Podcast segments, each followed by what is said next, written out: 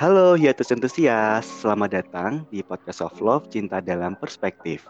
Bersama Chandra Sugama dan saya Fania Tarisa, kita bakal ngobrolin seputar cinta dalam perspektif-perspektif baru yang sering kali undiscovered dalam episode pertama Podcast of Love. Yes, dan sesuai dengan tema dari hiatus sendiri, untuk hiatus ketiga kali ini kita bakalan lebih dalam menyibak tentang apa sih cinta itu, karena uh, cinta tentunya punya banyak banget sisi yang gak cuma terangnya aja, tapi kita juga punya sisi-sisi lain dari cinta yang setiap orang pasti bakalan punya ceritanya masing-masing. Yap, dalam perspektif mainstream kita memang sering banget menemui cinta dan berbagai pengalaman cinta itu uh, dalam suasana yang selalu indah, selalu manis-manis aja. Kalau kita lihat orang-orang pacaran juga selalu lihat sweet timesnya mereka.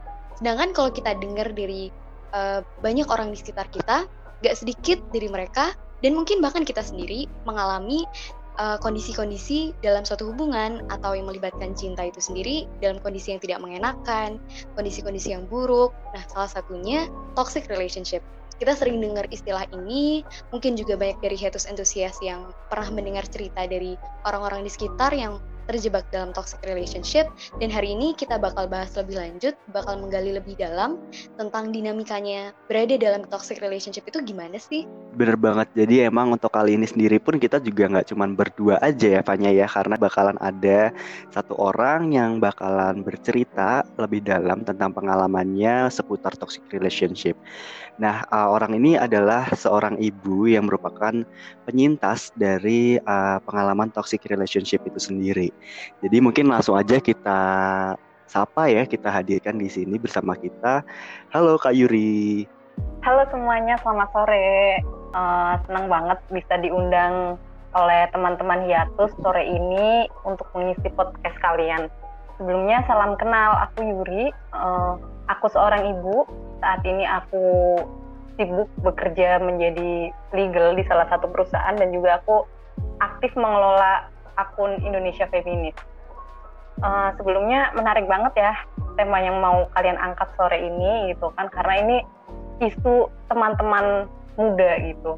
Jadi ini isu yang paling dekat gitu dengan kalian yang mana aku juga pernah mengalaminya gitu. Jadi semoga nantinya apa yang aku sampaikan, apa apa pun yang aku sharing ke kalian bisa diambil hikmahnya dan bermanfaat untuk teman-teman sekalian. Iya. Terima kasih Kak Yuri, kami juga berterima kasih karena udah uh, hadir di podcast kami, udah bersedia untuk ngobrol bareng-bareng kami tentang pengalaman kakak ini akan kita bahas lebih lanjut, kita gali lebih banyak. Nah, seperti yang tadi udah disampaikan di awal, uh, berbicara soal cinta, sering kali kita menemukan orang-orang uh, atau media mainstream membicarakan cinta itu dalam bentuk yang selalu positif, selalu indi romantisasi. Segala hal berbau cinta itu biasanya identik dengan yang indah dan uh, menuju ke hal-hal yang lebih baik. Sedangkan dalam kenyataannya kita nggak jarang menemukan baik diri kita sendiri ataupun orang-orang di sekitar kita terjebak dalam kondisi-kondisi yang berhubungan sama cinta dan kondisi ini nggak selalu mengenakan ya Pak. Uh, mungkin seperti yang kakak bilang tadi, salah satunya adalah toxic relationship dan uh, kita percaya Kak Yuri ada cerita di balik itu yang menarik untuk kita bahas dan jadikan pelajaran hari ini.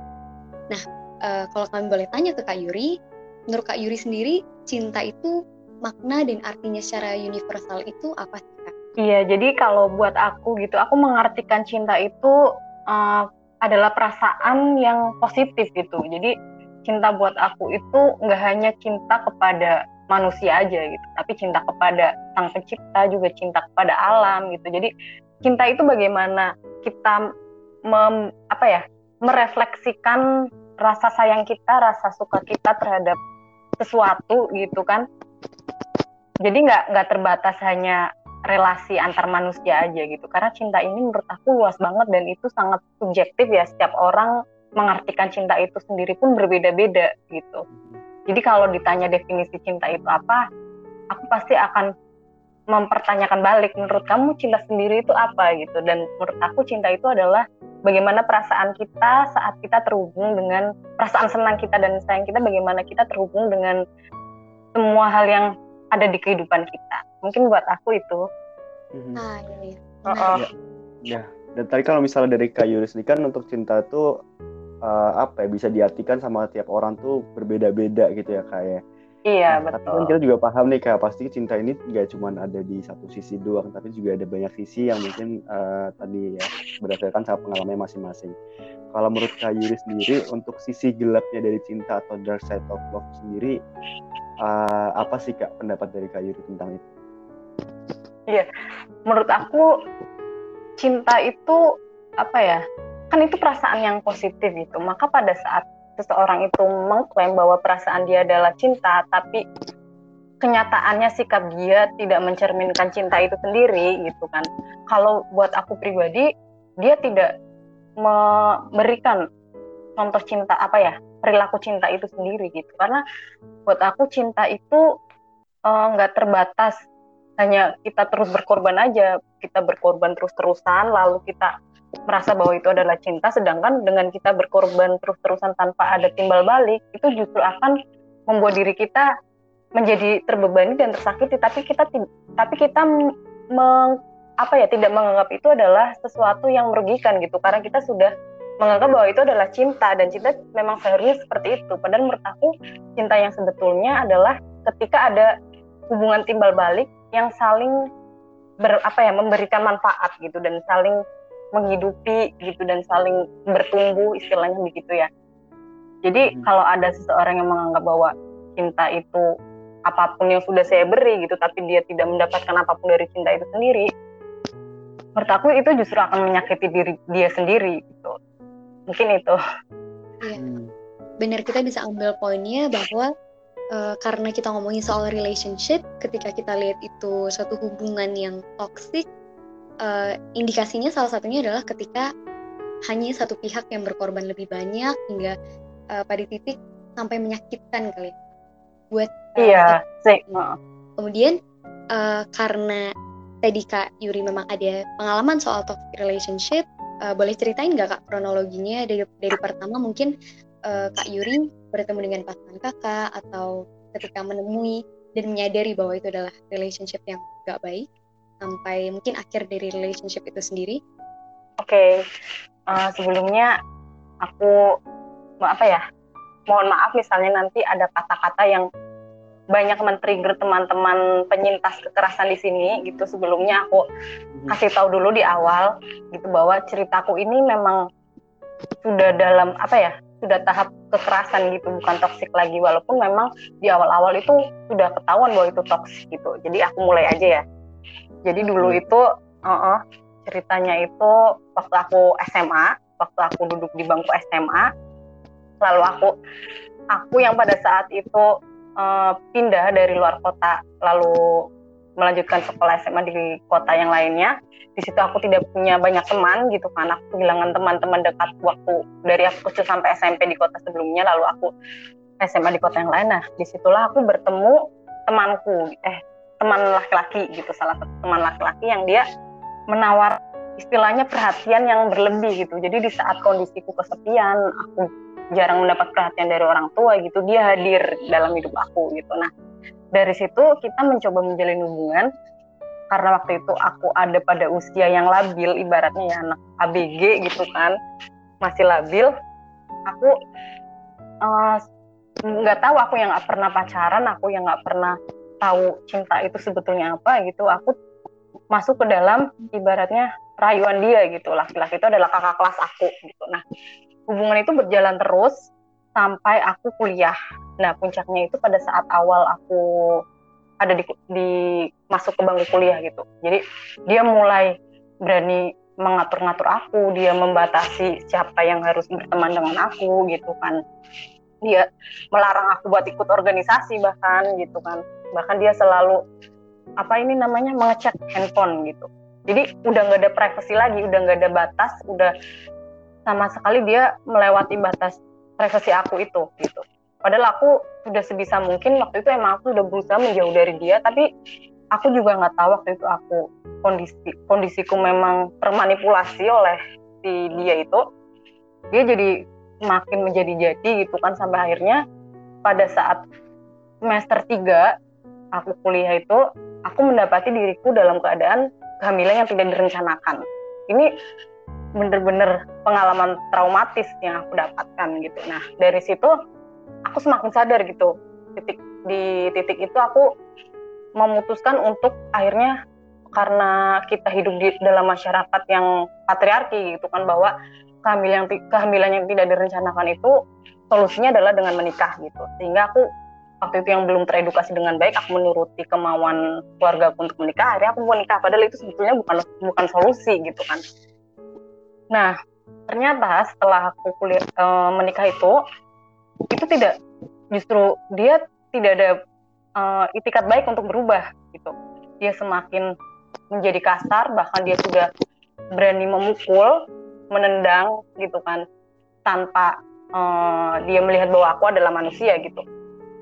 Lalu uh, waktu itu aku cuti kuliah satu semester semester 4 aku cuti semester lima itu aku uh, kembali lagi berkuliah. Nah pada saat aku mulai kuliah lagi ini sehingga aku lebih banyak waktu di luar yang mana anak aku juga aku titipkan gitu kan. Dia semakin melihat bahwa aku tuh adalah uh, istri yang tidak taat gitu, istri yang tidak berbakti pada suami. Di situlah yang menjadikan dia semakin semena-mena dengan aku gitu. Di situ dia udah berani semakin berani gitu kan untuk melakukan kekerasan tidak hanya secara mental aja gitu tapi secara fisik gitu kan. Dari situ aku mulai sadar gitu kan aku mulai berani bercerita. Tadinya aku tuh nggak menutup itu semuanya sendiri gitu. Karena aku dulu orangnya cukup tertutup kan. Karena aku mungkin terlalu termanipulasi oleh orang itu dan aku selalu takut pada saat diancam gitu kan. Sehingga aku takut untuk menceritakan apalagi melaporkan kejadian yang aku alami ini kepada lembaga pendamping korban gitu. Sampai pada titik di mana waktu itu aku semester 6 aku lagi skripsi gitu kan. Itu aku um, meminta tolong gitu sama keluarga aku. Aku pulang ke rumah ibu aku gitu. Aku ceritakan semuanya yang mana ibu aku juga kaget gitu kan. Akhirnya dengan banyak pertimbangan dan waktu yang cukup lama gitu kan beberapa bulan akhirnya aku berani memutuskan untuk bercerai. Hmm. jadi hmm. memang nggak mudah gitu jadi bagaimana kita keluar dari hubungan yang toksik sampai hubungan itu me, apa ya ada kekerasan di dalamnya itu butuh waktu yang lama gitu tidak hanya hari ini kita dikasarin lalu kita besok pengen putus nggak semudah itu sebetulnya karena setiap orang itu punya kesadaran kritis yang berbeda-beda gitu. Setiap orang harus bertanya-tanya dulu gitu, kenapa aku diginiin, kenapa aku dikasarin gitu. Jadi nggak serta merta kalau ada teman kita yang ada di hubungan yang toksik ini, lalu kita bisa langsung menghakimi dia bahwa ayo dong kamu keluar gitu. Padahal nggak semudah itu. Yang hanya yang dibutuhkan, oh, oh yang dibutuhkan teman-teman kita pada saat dia di posisi yang itu adalah sebetulnya dengarkan dulu aja ceritanya gitu dengarkan sampai selesai baru sedikit demi sedikit kita memicu pertanyaan-pertanyaan yang membuat dia akhirnya kritis gitu dia jadi tahu bahwa oh iya ya ini hubungannya nggak sehat gitu aku harus keluar gitu jadi jangan jangan me, justru membuat dia down gitu jadi menurut aku dari aku ini cerita singkatnya itu dulu berarti emang kalau dari aku hmm. dengar sendiri sih emang ini adalah perjalanan yang cukup panjang dan juga dinamikanya tuh sangat ini ya kayak melelahkan sekali ya kayak dan itu dari SMA sampai mau skripsian sih kayaknya. Iya betul. Dan pasti juga jadi distraksi banget sih kak untuk iya. kayak, aku sendiri juga kayak membayangkan ada di situasi kakak pasti juga uh, sangatlah berat dan tentunya untuk hiatus entusias pun juga kalaupun ada yang mengalami kejadian seperti ini juga pasti uh, bisa membayangkan gimana walaupun memang kita tidak ada berada di posisi kakak.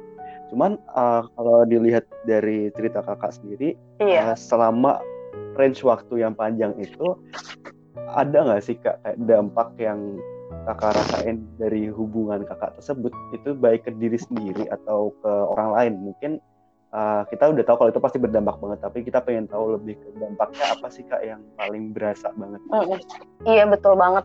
Jadi memang dampaknya itu nggak cuma ke diri kita sebetulnya. Jadi ke lingkungan sosial kita pun jadi berdampak gitu. Bagaimana akhirnya aku mengisolasi diriku gitu kan. Aku menjauhi dari lingkaran pertemananku gitu kan. Aku jadi takut untuk berkumpul dengan teman aku jadi takut uh, untuk menceritakan sharing kepada ibu aku gitu misalnya. Yang tadinya aku sangat terbuka gitu kan. Aku jadi menjadi uh, seorang individu yang lebih penutup gitu. Aku uh, selain itu juga dampak ekonomi juga ada gitu bahwa uh, kita menikah pada saat belum siap secara finansial gitu kan. Di situ juga menjadi salah satu dampak gitu kan. Yang mana itu juga salah satu faktor yang akhirnya muncul kekerasan-kekerasan lainnya gitu. Nah di situ aku jadi di akhir itu aku jadi sadar iya juga ya dampaknya juga banyak gitu kan bahwa toxic relationship ini memang apa ya permasalahan yang kompleks banget gitu luas banget gitu kita jadi jadi bermasalah dengan diri kita sendiri dan juga iya. dengan orang-orang yang ada di sekitar kita gitu. Uh, tadi kan bicara soal dampaknya dan kita iya. udah dengar sendiri dampaknya begitu banyak dan uh, responsif gitu ke mana-mana nggak cuma dari, uh -uh. kakak tapi juga tentu ke keluarga dan orang-orang di sekitar kakak dan pasangan kak Yuri. Kemudian uh, kalau kalian boleh tahu sebenarnya gimana kakak masih bisa bertahan saat itu dalam pernikahan yang seperti itu apa yang kakak rasakan apa yang bikin kakak masih kuat bertahan uh, sampai akhirnya sebelum memutuskan bercerai iya jadi apa yang aku lakukan gitu kan pada saat proses itu sebetulnya uh -uh, itu aku berusaha cari support system ya. Aku jadi uh, setelah aku mulai sadar gitu sedikit demi sedikit aku mulai uh, menghubungi teman-teman terdekat aku gitu. Jadi waktu aku aku kan sempat cuti satu semester itu. Nah pada saat cuti satu mm-hmm. semester itu kan aku lebih banyak di rumah. Nah pada saat itu mm -mm, pada saat aku di rumah terus ngurus anak gitu kan ngurus rumah tangga gitu. Di situ aku lebih jadi sering stres lebih. Bahkan aku juga um, mengidap depresi gitu kan yang mana aku berusaha mencari pertolongan juga pada saat itu. Dan untungnya pada saat aku mencari pertolongan itu temen aku yang salah satu adalah psikolog gitu dia mau gitu ngebantu aku dan berusaha memulihkan aku gitu ibaratnya. Nah terus setelah satu semester itu aku sudah mulai berangkat kuliah lagi di situ aku mulai ketemu sudah berani ngomong sama teman-teman aku aku ngobrol-ngobrol gitu kan. Cuman mereka nggak tahu sebetulnya aku menyimpan rahasia itu. Karena pada saat aku kuliah pun aku nggak ngasih tahu ke mereka bahwa aku tuh udah nikah aku tuh udah punya anak gitu. Jadi aku mulai salah satu teman dekat aku dia mulai aku kasih tahu gitu kan. Dan dia cukup kaget gitu kan cukup kok, kok kamu nggak ngasih tahu aku? gitu kan. Kamu harusnya minta tolong aku aku akan ada selalu buat kamu gitu. Dah dan, dan di situ aku mulai sadar bahwa teman-teman aku juga banyak yang peduli dengan aku dan sebetulnya aku ini nggak sendirian gitu. Aku ini nggak sendirian ternyata uh, masih banyak orang baik yang peduli sama aku gitu. Dari situ aku apa ya mulai bangkit lagi gitu mungkin.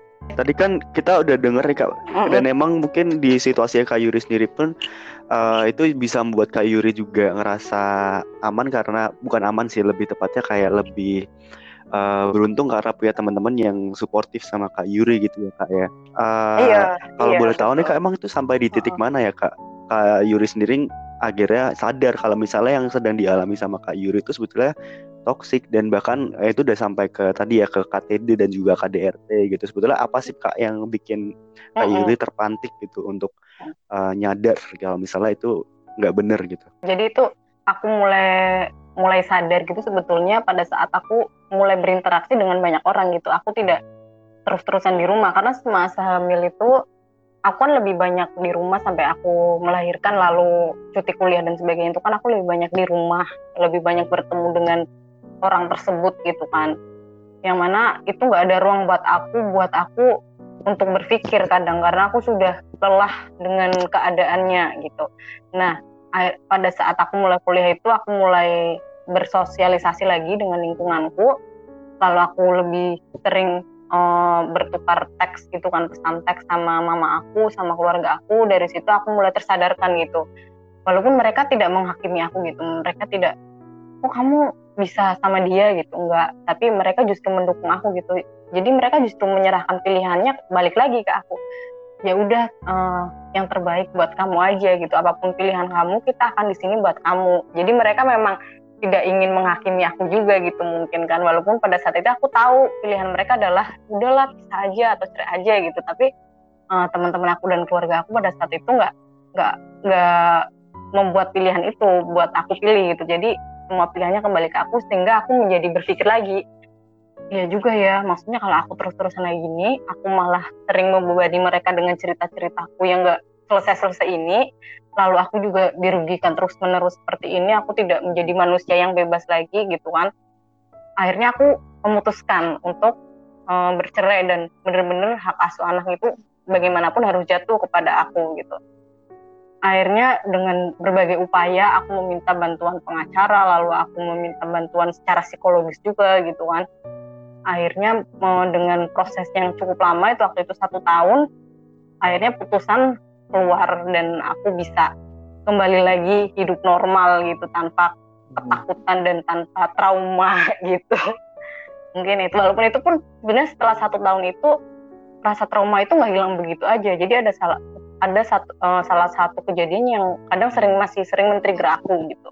Masih sering memicu aku buat inget kejadian di masa lalu gitu. Jadi memang nggak mudah sih buat kita healing dari trauma kita kan. Kisahnya panjang banget ya ternyata. Mm -hmm. ini masih lagi-lagi yang hanya bisa kita ceritakan lewat podcast ini. Mungkin yang dialamin Kayuri, prosesnya gimana secara real, lebih panjang dan lebih kompleks. Ada tadi turning point di mana kak ngerasa nggak bisa kayak gini terus nih, oh, nggak bisa kayak gini.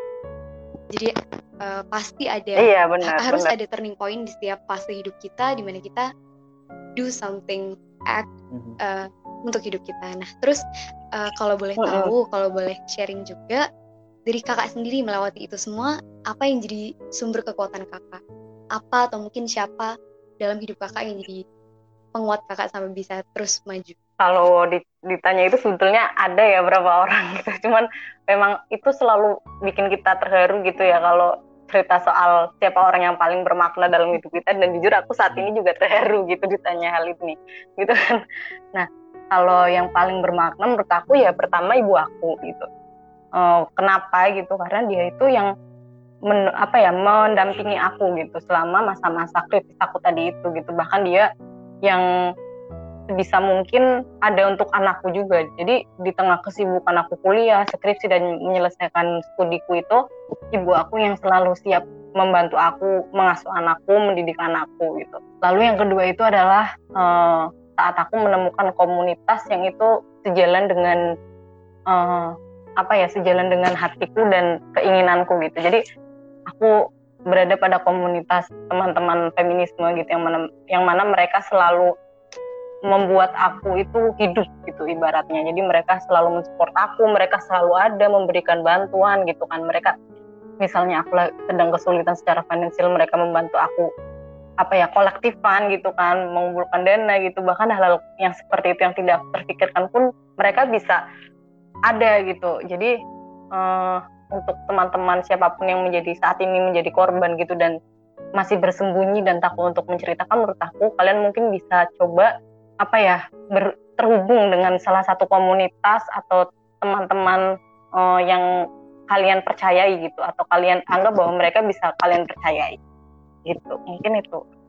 Dan yang kedua menurut aku itu ya anak aku sendiri gitu eh yang ketiga berarti eh yang kedua itu anak aku. Setelah ibu aku adalah anak aku. Karena kalau nggak ada anak aku itu mungkin apa ya aku aku jadi apa ya jadi sulit lagi gitu menjalani hari-hariku gitu. Aku selalu melihat bahwa anak aku ini adalah manusia yang dihadirkan ke bumi gitu lewat diriku gitu. Dan dia ada untuk um, merubah hidupku gitu. Jadi aku menjadi manusia saat hari ini gitu di mana aku belajar banyak, banyak hal itu adalah salah satunya dengan aku ada anakku itu. Jadi aku lebih belajar banyak hal dari dia. Aku jadi menjadi manusia yang lebih sabar lagi gitu kan. Karena anak-anak ini kan hmm. jiwanya kan alami gitu ya.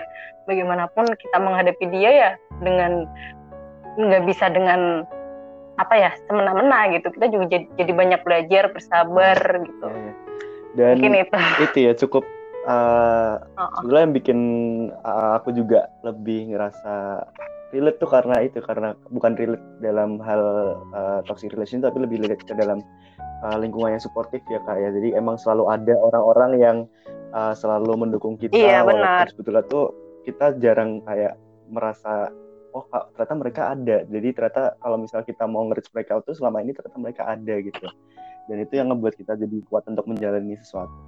Nah, hmm, uh, sebetulnya aku penasaran juga nih kak. Tadi kan kita kan udah nanyain tentang pandangannya kak Yuri tentang love sendiri ya kak. Nah, uh, ada nggak sih kak pengaruh dari toxic relationship yang kak Yuri alami peristiwa tersebut terhadap cara pandangnya kak Yuri sendiri untuk uh, memandang cinta itu sendiri kak. Jadi mungkin sebelum kak Yuri mengenal toxic relationship gimana sih cara Kak Yuri memandang cinta dan setelah Kak Yuri mengenal toxic relationship apakah pandangan tersebut berubah atau sama aja gitu? Iya. Iya itu merubah banget sih. Karena dulu sebelum aku tahu bahwa toxic ini toxic relationship ini bisa berdampak sangat banyak gitu pada hidup aku aku tuh meng mengartikan cinta itu ya tentang pengorbanan gitu. Jadi aku aku tuh dulu mikirnya dengan kita banyak berkorban dengan orang dengan kita memberikan segala sesuatunya buat orang itu gitu kan. Itu adalah cinta gitu. Aku uh, aku takut untuk meninggalkan orang itu karena aku terlalu takut apabila orang itu ditinggalkan oleh aku orang itu menjadi menjadi lebih buruk lagi gitu. Aku padahal itu sebetulnya bukan tugas aku gitu kan untuk membuat dia menjadi seorang yang baik gitu kan. Di situ aku merasa bahwa cinta itu ya berkorban berkorban berkorban dan terus berkorban berkorban gitu. Tanpa adanya hubungan timbal balik gitu. Jadi aku mikir ya udah nggak apa-apa. Yang penting aku sayang sama dia gitu. Yang penting aku cinta sama dia yang penting aku selalu ada untuk dia bagaimana dia ke aku itu urusan lain gitu. Jadi aku dulu mengartikan cinta ya kayak gitu gitu. Sedangkan pada saat pada saat aku menemui uh, toxic toxic ini dan sampai akhirnya timbul kekerasan gitu aku jadi jadi sadar gitu bahwa oh ini bukan cinta gitu ini bukan cinta karena ini membuat diri aku menjadi bukan seorang manusia lagi gitu. Aku kayak bukan manusia aku nggak dihargai sebagai seorang manusia gitu. Aku jadi mikir kayak gitu bahwa kok jadi kayak gini? gitu. Kok jadi aku jadi sering nangis aku jadi sering sakit? gitu kan. Masa cinta kayak begini? gitu kan. Aku jadi mikir kayak gitu juga. Akhirnya setelah uh, aku keluar dari toksik dan kekerasan kekerasan tadi itu aku jadi mendefinisikan cinta dengan arti yang lain bahwa cinta yang sebetulnya itu adalah cinta yang membebaskan cinta yang tidak mengekang kita. Cinta itu adalah sesuatu yang tidak mengekang kita karena cinta itu ya uh, timbal balik gitu. Bagaimana kita mencintai orang lain, ah bagaimana orang lain mencintai kita, ya kita juga harus mencintai orang itu. Bukan bukan malah dibalas dengan kesakitan-kesakitan hmm. atau kekerasan-kekerasan. Jadi itu memang merubah semuanya ya tentang sudut pandang aku tentang cinta itu sendiri gitu. Jadi uh, cinta itu nggak bisa kayak gini gitu ada ada sesuatu dalam cinta yang menurut aku orang-orang salah mengartikannya gitu hmm. yaitu tentang tadi makna pengorbanan itu sendiri gitu kan uh -uh. iya. jadi uh, menurut aku itu. ini jadi salah satu bahasan yang menarik jadi hal yang menarik uh, karena tentang transformasi pandangan kita terhadap cinta itu juga bisa berubah dari waktu ke waktu bergantung sama pengalaman kita dengan orang-orang yang kita temui. Iya. Kadang orang tuh jarang berusaha memahami itu bahwa kita bisa berubah, bahwa pandangan kita bisa berubah tentang cinta dan bagaimana kita uh, mengaplikasikan praktikan cinta itu bisa berubah. Dan pengalaman-pengalaman itu yang mendewasakan kita terus, yang bikin pandangan kita berkembang, lebih ke diri kita sendiri. Gimana gitu loh ber, berhubungan sama cinta. Nah, kemudian kalau mau kalau boleh tahu lagi nih, uh, menurut Kak Yuri, setelah melewati pengalaman tadi yang menarik banget buat uh, jadi dijadikan pelajaran juga. Kalau kakak harus mengupamakan pengalaman cinta kak Yuri itu dengan objek misalnya bisa lagu uh, film buku atau karya-karya lain kakak mengupamakan pengalaman cinta kakak dengan apa? Ya jadi menurut aku cinta itu nggak bisa di apa ya nggak bisa hmm. divisualisasikan gitu kan. Kita karena di kepala aku cinta ini macem-macem gitu bentuknya dan itu abstrak banget di kepala aku. Jadi aku kalau ditanya cinta itu bentuknya apa ya ada banyak gitu. Cinta bisa di kayak angin yang kita hirup setiap hari gitu kan kayak oksigen gitu. Bisa seperti banyak hal lah pokoknya kayak tanah juga gitu kan tanah yang memberikan banyak kehidupan gitu itu juga cinta. Jadi menurut aku banyak banyak hal gitu yang bisa di kayak di definisi yang bisa digambarkan hmm. sebagai cinta mungkin itu iya. aja karena emang juga membingungkan juga sih kayak kalau misalnya kita disuruh uh. memvisualisasikan sesuatu yang emang itu sebenarnya abstrak gitu iya. ya kayak tapi apa ya kak mungkin iya, kalau dari dari cerita kak Yuri ini kan uh, kita mungkin kesannya kalau misalnya nggak mengalaminya langsung tuh kayak semuanya pasti kelam gitu ya semuanya pasti uh, gelap dan uh, kayak aduh kok rasanya kayak uh, berat sekali yang dialami kak Yuri karena emang itu berat sekali tapi mungkin kalau dari Kak Yuri sendiri nih, karena iya. uh, aku pernah dengar nih Kak, kalau misalkan tidak ada yang hitam putih, pasti ada semua itu uh, perpaduannya mau jadi itu abu-abu dan pasti kita bisa menafsirkannya dengan perspektif yang berbeda. Nah Kak Yuri sendiri memandang kejadian ini, apakah ada hikmah yang Kak Yuri dapat atau adakah uh, apa ya Kak kayak sisi terangnya mungkin ya yang mungkin bisa disampaikan uh, hiatus uh, entusias untuk yeah. gimana sih uh, memandang toxic relationship yang Kak Yuri alami. Iya benar banget. Jadi memang uh, apa tadi tuh aku jadi banyak belajar gitu kan dari kejadian-kejadian di masa lalu gitu yang membuat aku lebih berhati-hati dalam membuat keputusan gitu pada hari ini gitu sampai hari ini gitu.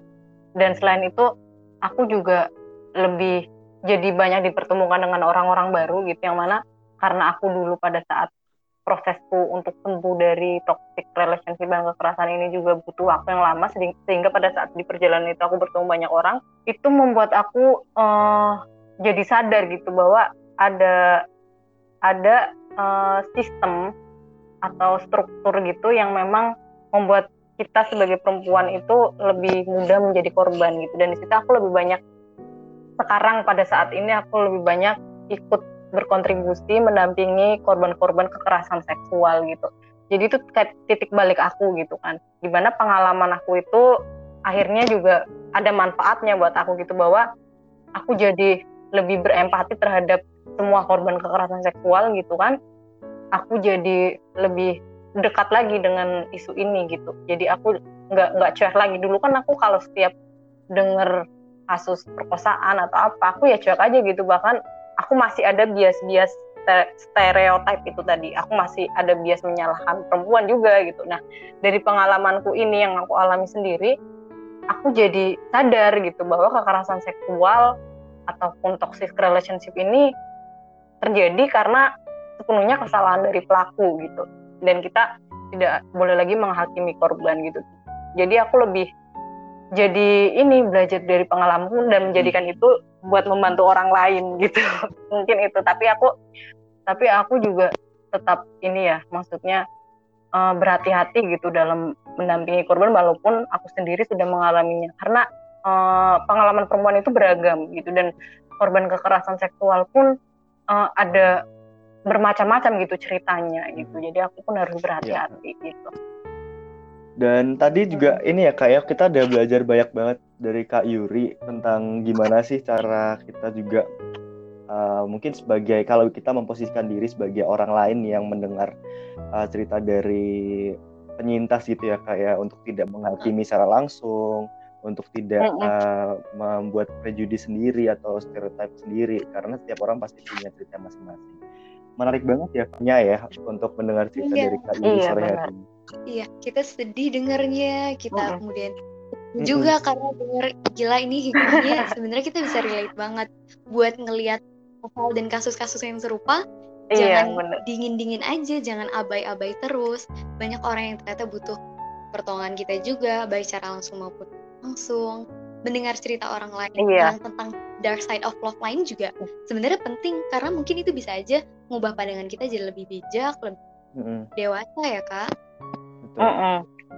Kak Yuri sendiri mungkin iya, ada betul. pesan yang mau disampaikan nggak kak untuk uh, mungkin yang sekarang sedang mengalami toxic relationship tapi uh, agak susah untuk bisa keluar mm -mm. dari sana mungkin ada pesan yang mau disampaikan iya kalau pesan aku buat kalian buat teman-teman semua yang mungkin kalian masih ketakutan gitu kan kalian masih berada pada posisi yang serba sulit gitu untuk memutuskan keluar dari hubungan yang toksik itu menurut aku kalian bisa mencoba gitu kan uh, mengikuti atau memfollow gitu akun-akun edukasi tentang kekerasan seksual gitu. Atau kalian sudah mulai mengedukasi diri kalian sendiri gitu menyibukkan diri kalian sendiri dengan berkumpul dengan teman-teman yang sejalan dengan kalian misalnya seperti itu gitu. Dan jangan menutup diri kalian dari lingkungan gitu kan. Karena itu justru akan membuat kalian lebih sakit gitu kan. Cari pertolongan gitu. Cari pertolongan karena di luar sana banyak banget yang mau menolong kalian dan kalian harus percaya bahwa kalian itu nggak sendirian kok gitu kan. Banyak eh, teman-teman yang peduli gitu sama kalian. Banyak uh, keluarga yang masih ada sampai hari ini perdu apa ya sayang sama kalian gitu. Jadi uh, jangan terpaku hanya dengan satu orang aja sehingga itu merubah hidup kamu gitu. Kalau bisa ayo keluar cari pertolongan. Kalian memberanikan diri untuk bercerita gitu kan. Kalian cerita kalian valid.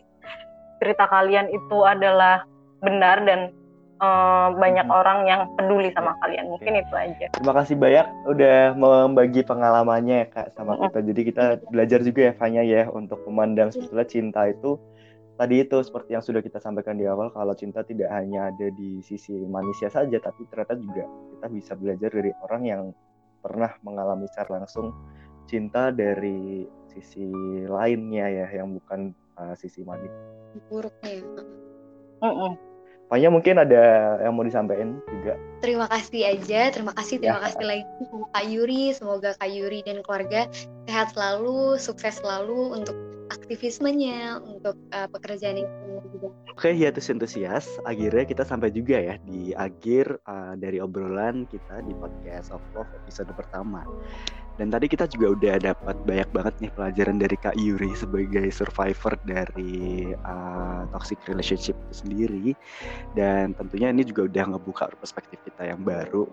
Dan juga harapannya sih emang ini bisa jadi pembelajaran buat kita supaya mungkin ke depannya kita bisa memposisikan diri ketika kita dihadapkan pada situasi yang sama dan mungkin apabila orang di sekitar kita yang mengalami hal tersebut jadinya nanti kita juga bisa memposisikan diri sebagai seseorang yang bisa mendukung atau mungkin menjadi pendamping bagi orang tersebut gitu. Nah, iya bener banget dan kita mau ngucapin terima kasih sekali lagi ke Kak Yuri karena udah mau berbagi pengalaman personalnya dalam hal toxic relationship ya Chan. Uh, ini tentunya Mhm. bakal jadi pembelajaran yang berharga uh, buat kita dan juga buat teman-teman hiatus entusias lain yang mendengarkan podcast ini. Nah, cinta ini memang punya banyak perspektif yang menarik yang sering kali nggak kita gali lebih jauh karena kita udah terbutakan sama cinta-cinta yang mainstream, yang manis-manis doang isinya. Ini jadi pembelajaran baru dan uh, di episode berikutnya kita harap bisa ketemu lagi buat bahas tentang cinta dan berbagai bentuknya yang lebih menarik uh, dan penuh insight. Oke, sampai jumpa di Podcast of Love episode kedua.